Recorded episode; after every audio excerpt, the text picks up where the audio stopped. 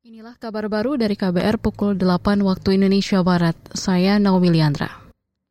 Saudara, sebanyak tiga eksil atau korban peristiwa seribu sembilan ratus enam puluh lima yang berada di Eropa mendapat visa multiple entry. Mereka kini bisa bebas keluar masuk Indonesia. Ini merupakan salah satu upaya negara mengembalikan hak konstitusional dari para eksil. Hal itu disampaikan Menteri Koordinator Politik Hukum dan Keamanan Mahfud M D dalam keterangan pers usai kunjungan ke Belanda dan Praha.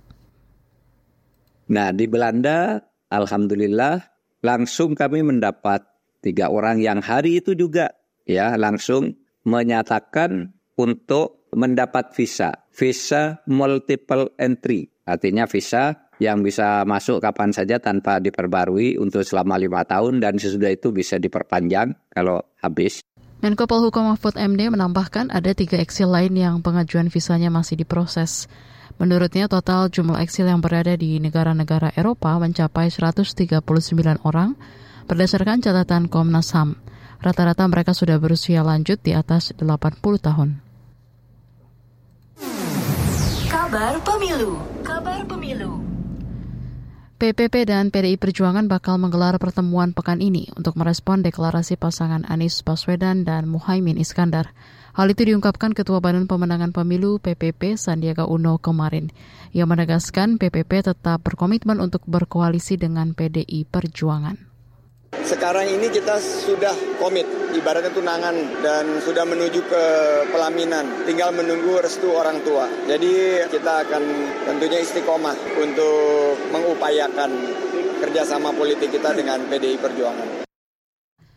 Ketua Badan Pemenangan Pemilu P P P Sandiaga Uno menekankan pembicaraan tentang kandidat cawapres pendamping Ganjar Pranowo bakal dibahas di level edit, level elit parpol.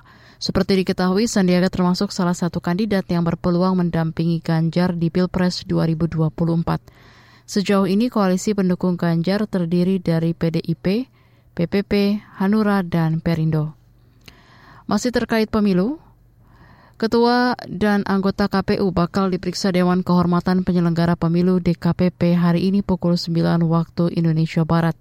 Pemeriksaan itu terkait dugaan pelanggaran kode etik penyelenggara pemilu yang diadukan oleh Bawaslu. K P U dianggap membatasi tugas pengawasan Bawaslu terkait akses data dan dokumen dalam sistem informasi pencalonan atau SILON. Selain itu, K P U juga dianggap melaksanakan tahapan di luar program dan jadwal yang sudah diatur dalam Undang-Undang Pemilu maupun regulasi turunan. Dikutip dari Antara, Sekretaris D K P P David Yama mengatakan, agenda siang ini adalah mendengarkan keterangan Bawaslu dan K P U, serta saksi-saksi dari pihak terkait.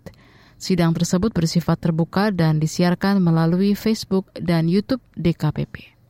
Demikian kabar baru dari K B R, saya Naomi Liandra.